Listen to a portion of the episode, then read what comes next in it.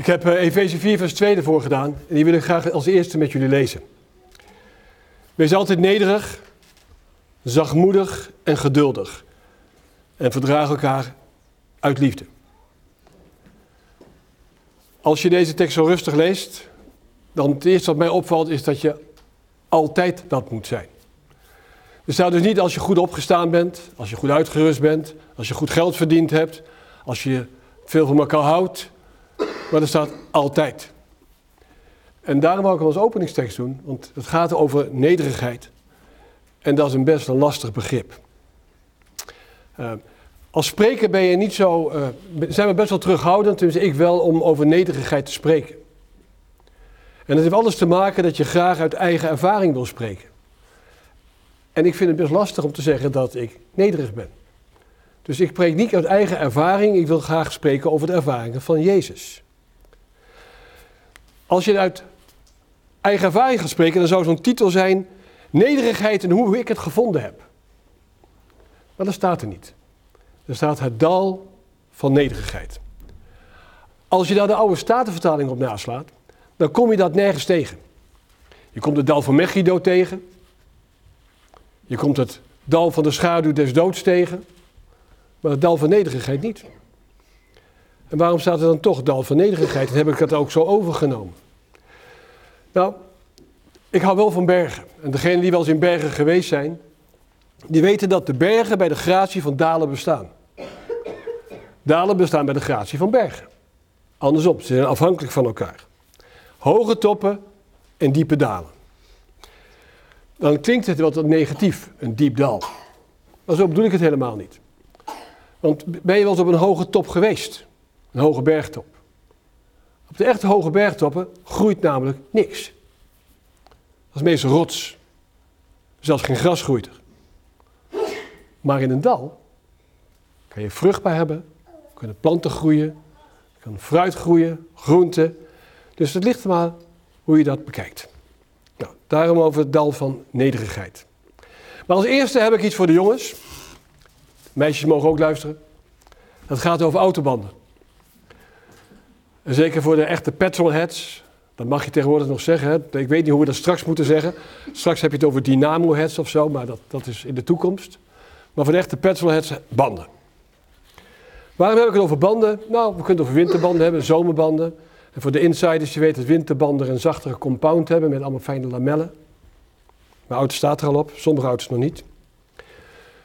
Banden, wat ze kosten, kunnen we het over hebben. Voor degenen die begrip hebben, die kijken alle soorten banden. De band helemaal rechts voor jullie is een tractorband. Dat is de duurste band. Een gewone autoband kost tussen de 80 en 300 euro, afhankelijk van je voorkeur. Een tractorband gaat vanaf 5000 euro.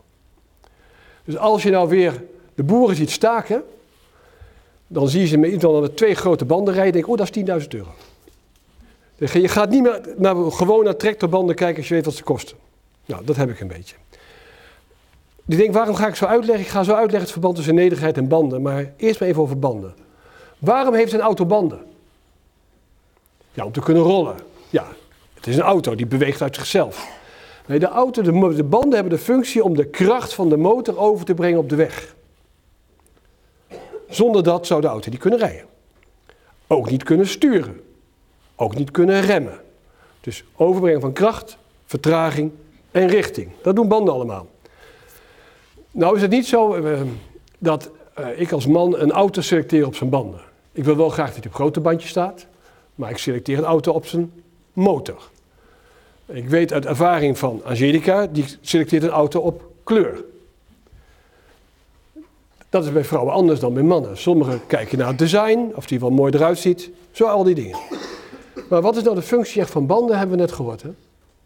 Weet je wat het alleen van die band is? Die slijt. Dus door zijn functie die hij uitoefent, is hij naar 40.000, 50.000 kilometer op. En dan moet je hem vervangen. En dat is het verschil alleen met nederigheid. Die overeenkomst past ons niet. Ik heb het, uh, het thema voor vandaag in vijf stukken verdeeld. Anders kan ik het ook namelijk wat moeilijk bevatten. Want het is een heel veelomvattend onderwerp, nederigheid. Dus het meer van hoe beperk je het, dat je het over kan brengen, dan breed kan je het maken. En ik hoop niet, uh, Paula en Jonathan, dat ik heel veel gras voor jullie voeten wegjaag voor vanmiddag, maar dan is het maar dubbel gestikt, is beter gestikt. We beginnen met het verkennen van het begrip nederigheid. Dus dat betekent dat we er wat omheen gaan lopen, kijken of we het herkennen. Dan gaan we erop inzoomen, dus we gaan het vergroten. En wat is er nou opbouwend aan nederigheid? Gaan we ook zien. En als vierde gaan we kijken dat je moet buigen om binnen te gaan. Buigen heeft te maken alles met nederigheid. En we trekken conclusies. Nou, dat zijn de stappen die ik graag met jullie wil doornemen. Nou, het eerst we hebben over een eigenschap die in deze tijd vooral niet past, dat is nederigheid. Welke eigenschap past wel bij onze tijd? Is trots. Is eigenwaarde. Voor jezelf opkomen. Uh, trots overigens is iets van de dodelijkste zonde die in de Bijbel beschreven is. Terwijl nederigheid juist een deugd is. Maar tegenwoordig is trots eigenlijk een uiting van onze cultuur. Je moet er ergens trots op zijn, van zelfexpressie. Ik heb twee reclameslogans maar gepakt. Hè. Dat is de masculine vrouw die zegt, ja, we kunnen het wel doen.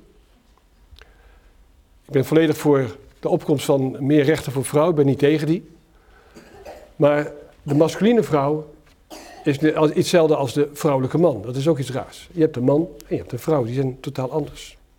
Of wat denken we van de Old Spice? Jongeren kennen het misschien niet, maar het is een, zelfs in mijn ogen is het een oude mannengeur.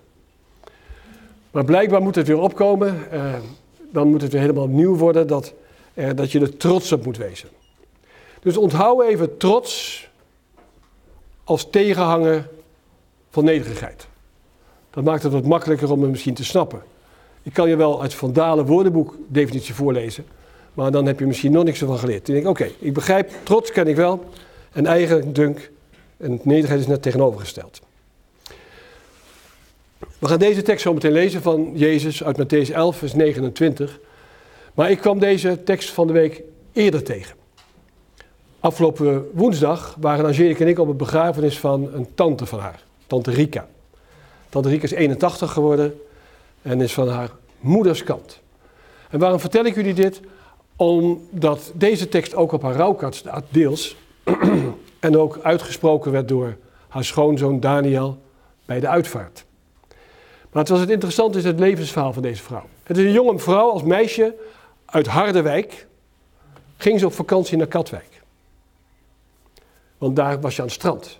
En op het strand ontmoette ze Wijna. Voor de insiders, Angelica's moeder. Op het strand. Nou moet je weten dat Angelica's moeder komt uit Katwijk, maar heeft een hekel aan het strand. Waarom? Dat zand neem je mee naar huis en dan moet je het weer schoonmaken. Dat vindt ze niet zo prettig. Maar ze was die dag wel op het strand en ontmoette daar dus Rika. En ze zijn vriendinnen geworden. En bijna kwam uit een gezin met ook broers. En die broers vonden Rika leuk. Eén bijzonder, Andries. En zo hebben ze verkeer gekregen en zijn ze getrouwd. Dus naast vriendin zijn ze schoonzus geworden. Nou, dat is een, op zich een hele mooie, interessante ontwikkeling. Zoals door de jaren heen. Toen ik de laatste keer bij haar waren, toen was ze op zich al ziek. Dan is dat het thema waar ze heel makkelijk op terugkomt.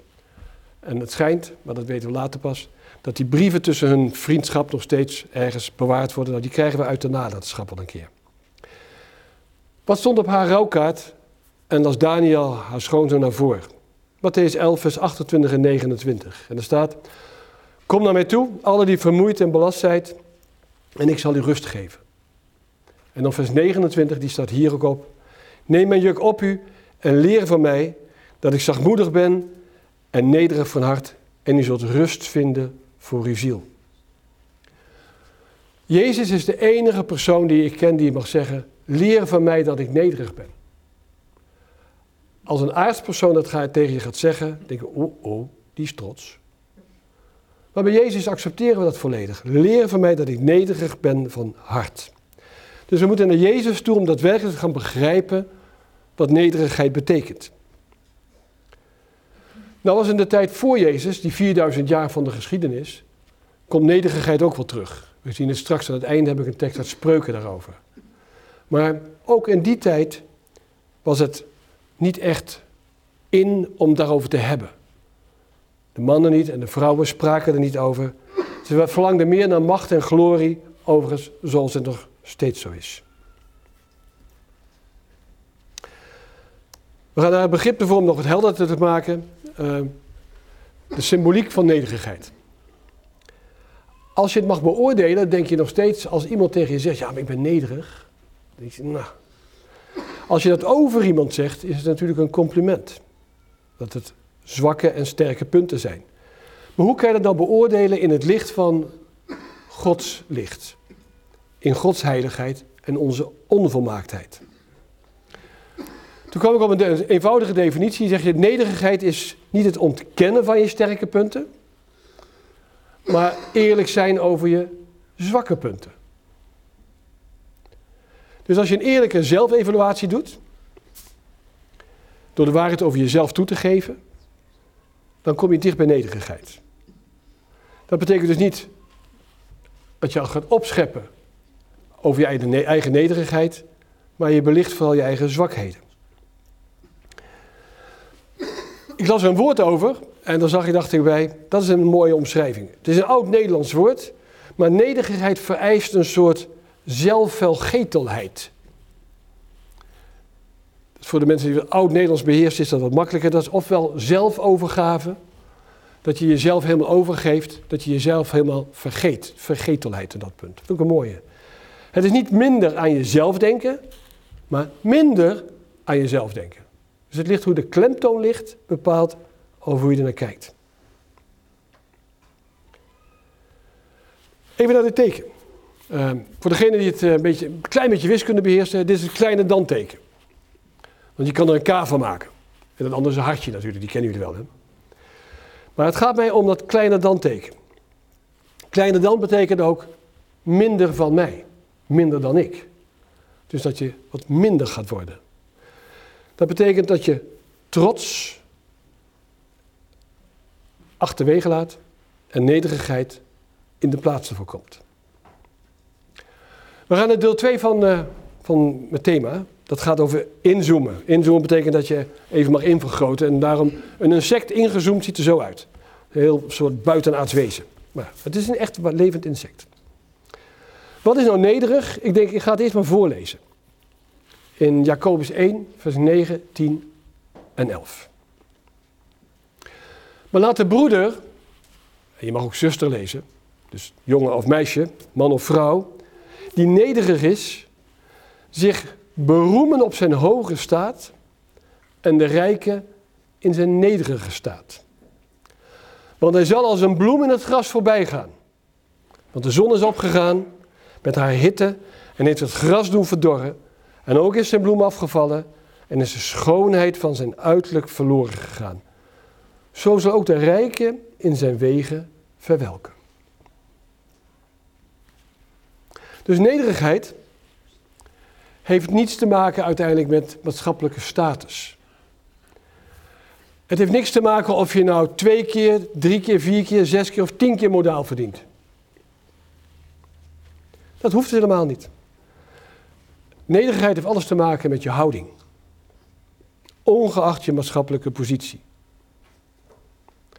In de les hebben we mooi geleerd, of in de notulen was dat, dat Jezus de tempel schoonmaakte van allerlei aardse handel, reiniging van de tempel, zonder dat hij geweld gebruikte. Hij had wel een zweep in zijn hand, maar heeft hem niet gebruikt. Door zijn houding, door zijn uitstraling, door de goddelijkheid die hij uitstraalt door het menselijke, vertrokken de mensen. En dan maakt Jacobus het ook hier in Jacobus 1, vers 9 duidelijk. Dus een christen die een geringe positie inneemt, moet er trots op zijn dat God hem eens zal verhogen. Wat is onze verhoging? Op het moment dat Jezus weer komt op de wolken des hemels, gaan we omhoog. Dat is de letterlijke verhoging van ons mensen. Daar hoeven wij zelf helemaal niks aan te doen. Het wordt voor ons gedaan. Dus een christen die een gevestigde positie heeft, door rijkdom, of door status, of door carrière, moet zich helemaal niks verbeelden. Zoals Jacobus zegt, rijkdom en bezit zijn vergankelijk en een gegeven goed wel. Maar je hebt het gekregen van de Heer en je mag het geven uit Gods hand. Wat is nou de weg van Jezus in al deze zaken? En de weg van Jezus is namelijk de enige weg die we kunnen bewandelen. A, hebben we die nodig om zalig te worden. En B, maakt Jezus het altijd relatief eenvoudig voor ons om hem te begrijpen. Gewone aardse mensen leggen het allemaal best wel ingewikkeld uit. Als je wereldse boeken gaat lezen over nederigheid, en dan komen we zo op, komen we bij filosofen terecht. En die maken het echt complex. Nou, dit stukje wat ik van zo ga lezen, van uh, Matthäus 18, dat gaat over dat Jezus aan zijn discipelen uitlegt over een ruzie die ze maakten onderweg, wie nou de belangrijkste was. Onthoud één ding, mensen die met elkaar praten wie belangrijker is, moeten nog heel veel leren over nederigheid. Dat kan overigens gebeuren niet alleen tussen collega's, tussen broeders en zusters, maar tussen man en vrouw ook nog steeds hoor. Daar gebeuren die dingen ook wel eens over. Wie is nou het belangrijkste, wie heeft de grootste inbreng, wie doet het meeste? Nou, hou maar op, waar je het allemaal met elkaar over, kan ruzie maken. Nou, de discipelen deden dat ook en die waren in de nabijheid van Jezus. Dus, dit kan dus ook bij broeders en zusters gebeuren. En waarom deden ze dat nu? Net daarvoor, daarvoor was Johannes de Doper vermoord.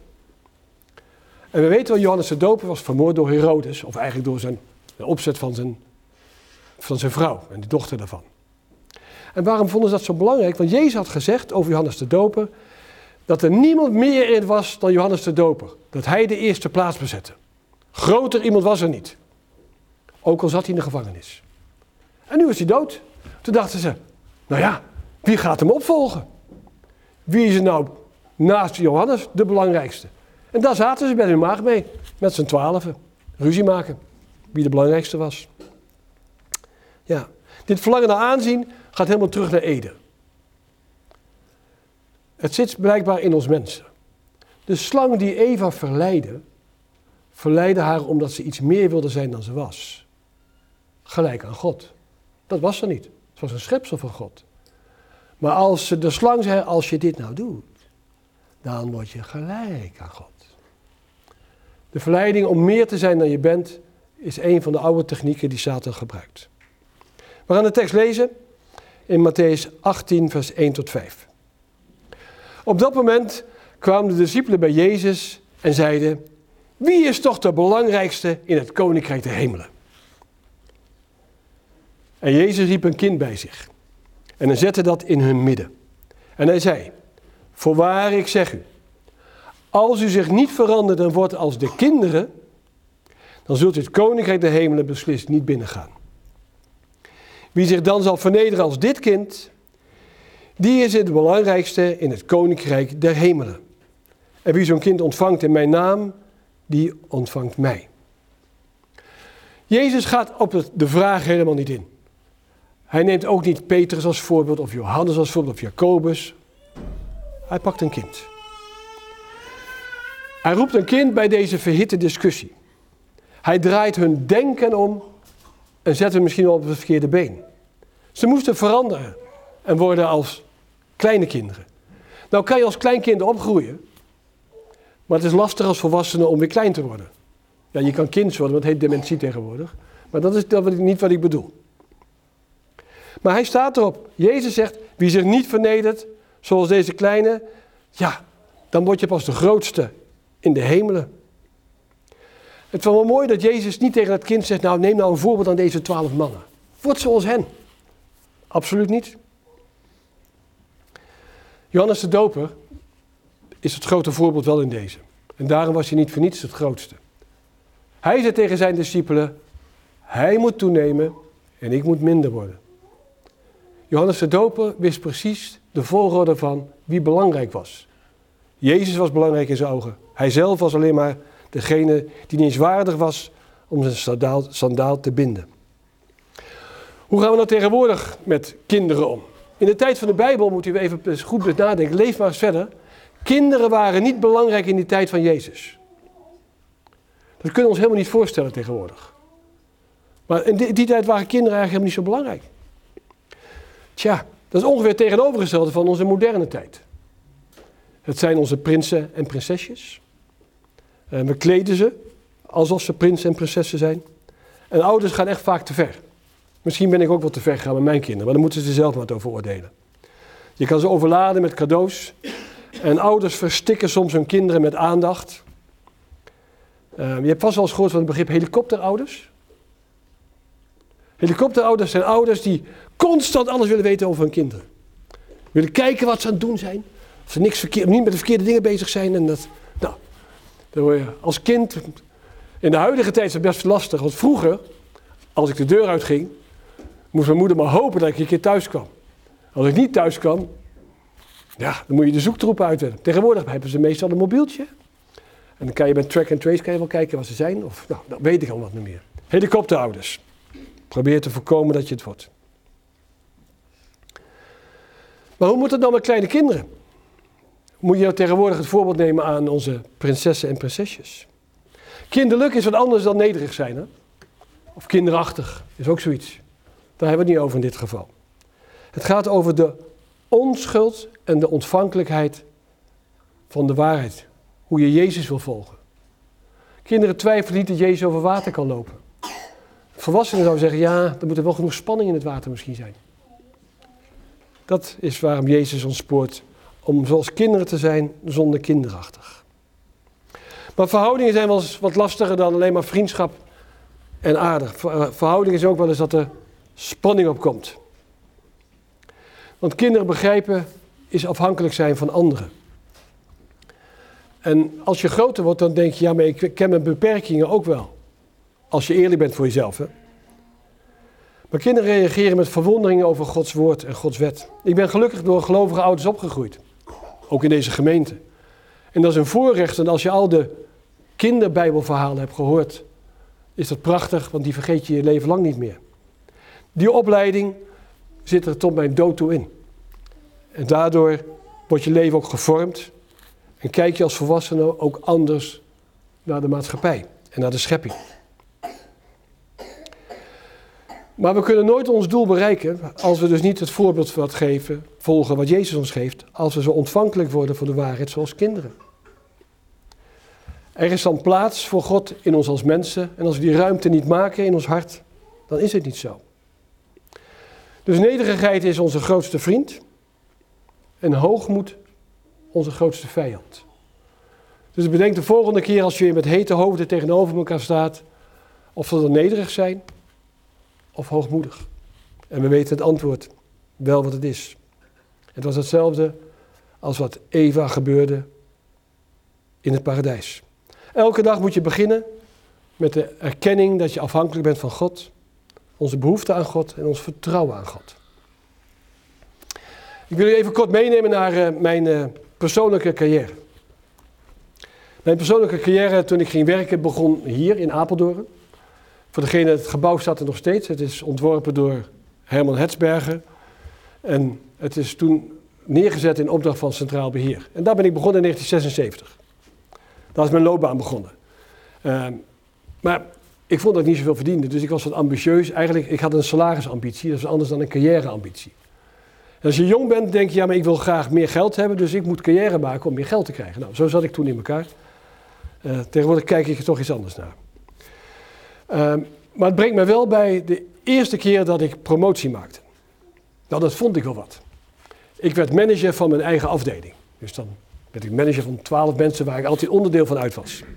Ik vond het spannend en ik was ook wel een beetje trots. Ik was 23 jaar en ik vond dat ik best wel als jong gastje heel wat gepresteerd had.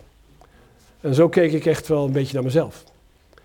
Tot je erachter komt, als je leiding geeft, ook aan oudere mensen dan, sommigen die mijn leeftijd nu hebben, uh, dat leiderschap iets anders is dan baasje zijn. Leiderschap gaat over dienen. Dat betekent de ander in staat stellen om zijn werk te doen. En dienend leiderschap betekent dus dat je vooral niet baasje bent, maar vooral dienstbaar bent. Bij mij duurde dat ongeveer drie jaar voordat ik dat zicht kreeg. Voor heel veel mensen is dat nog vlug. Ik vond het een hele lange pijnlijke leerperiode. Maar toen was ik ook toe om mijn volgende stap weer en daarna de volgende stap. Dus bij nederigheid is het toch zo dat je eerst vaak een stap achteruit moet gaan om er twee vooruit te kunnen doen. En als je op die manier nederigheid leert, is het een prachtig iets. We gaan naar het vierde deel toe. Dat gaat over buigen. Je moet buigen om binnen te kunnen gaan. We lezen eerst maar de tekst uit uh, Filippenzen 2, vers 3. Doe niets uit eigen belang of eigen dunk, maar laat in nederigheid de een de ander voortreffelijker achten dan zichzelf. Dus het betekent dat als je dat ziet, dat je geen lof moet zoeken, maar soms moeten we het graag ontvangen. Hoe gaat het nou als je iets goeds gedaan hebt en mensen zeggen tegen je: Joh, dat heb je goed gedaan. Hoe ga je daar nou mee overweg?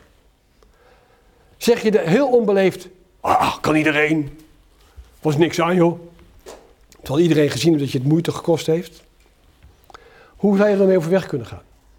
Ik heb het geoefend en ik kan je zeggen, ik heb denk ik de tip die je makkelijk kan gebruiken. Als iemand het aan je zegt, dan is het minste wat je kan zeggen, als ze maken, je zegt, dankjewel. Maar prijs de Heer. Wie het ook is, oefen er maar eens op. Mensen zullen raar kijken, dat dankjewel zijn ze wel gewend, maar niet prijs de Heer. Daarmee zeg je de twee dingen. Je bent blij dat iemand jou een compliment maakt. En twee, laat je zien dat je afhankelijk bent van de Heer voor de prestatie die je geleverd hebt. Want alle prestaties die we leveren in onze wereldse banen, onze wereldse opleidingen, onze wereldse prestaties, zijn dankzij de Heer. Ook in de gemeente. Dus het is altijd de Heer die de prijs heeft. En daarom heb ik dit voorbeeldje van deze honkballen erbij gezet. Ik vind, in Nederland zie je het niet. Voetballers niet en honkballers niet. Maar deze honkballen wel. Als hij dan een home run slaat, dan prijzen ze de Heer ervoor. En daarmee maak je jezelf niet belangrijk, maar laat je zien dat je alles hebt van de God die boven ons is. Albert Einstein was niet ongelovig, zoals heel veel mensen zoals roepen. Maar die schreef, die schreef letterlijk: streef niet naar succes, maar streef naar waarde. En ik kon het niet exact vinden, maar volgens mij was de exacte bewoording was: streef naar de waarde die je kan toevoegen. Toegevoegde waarde hebben en alles wat je bent is iets prachtigs. Dus als je dan van, dan word je namelijk een mens van waarde. En uiteindelijk is dat waar we door onze lieve Heer ook op afgerekend worden. Wat heb je toegevoegd aan waarde? Denk maar aan de gelijkenis van de talenten waar de Heer vraagt, en wat heb je ermee gedaan? En als je wat toegevoegd had, die gaat in in het koninkrijk wat je voor je bereid hebt. En als je niks toevoegt, dan mag je naar de linkerhand verwezen worden, waar wening is en knersing der tanden. Dus de weg naar succes is altijd een weg van opbouw, toevoegen. Mensen komen soms wel op de top van de ladder van succes en dan kijken ze rond en dan ontdekken ze dat ze op de verkeerde ladder zijn. Dat betekent dat ze het verkeerde pad gekozen hebben.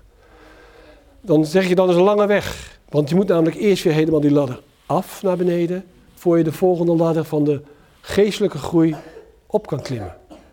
Dus bedenk heel goed welke ladder je gaat beklimmen in je maatschappelijke carrière.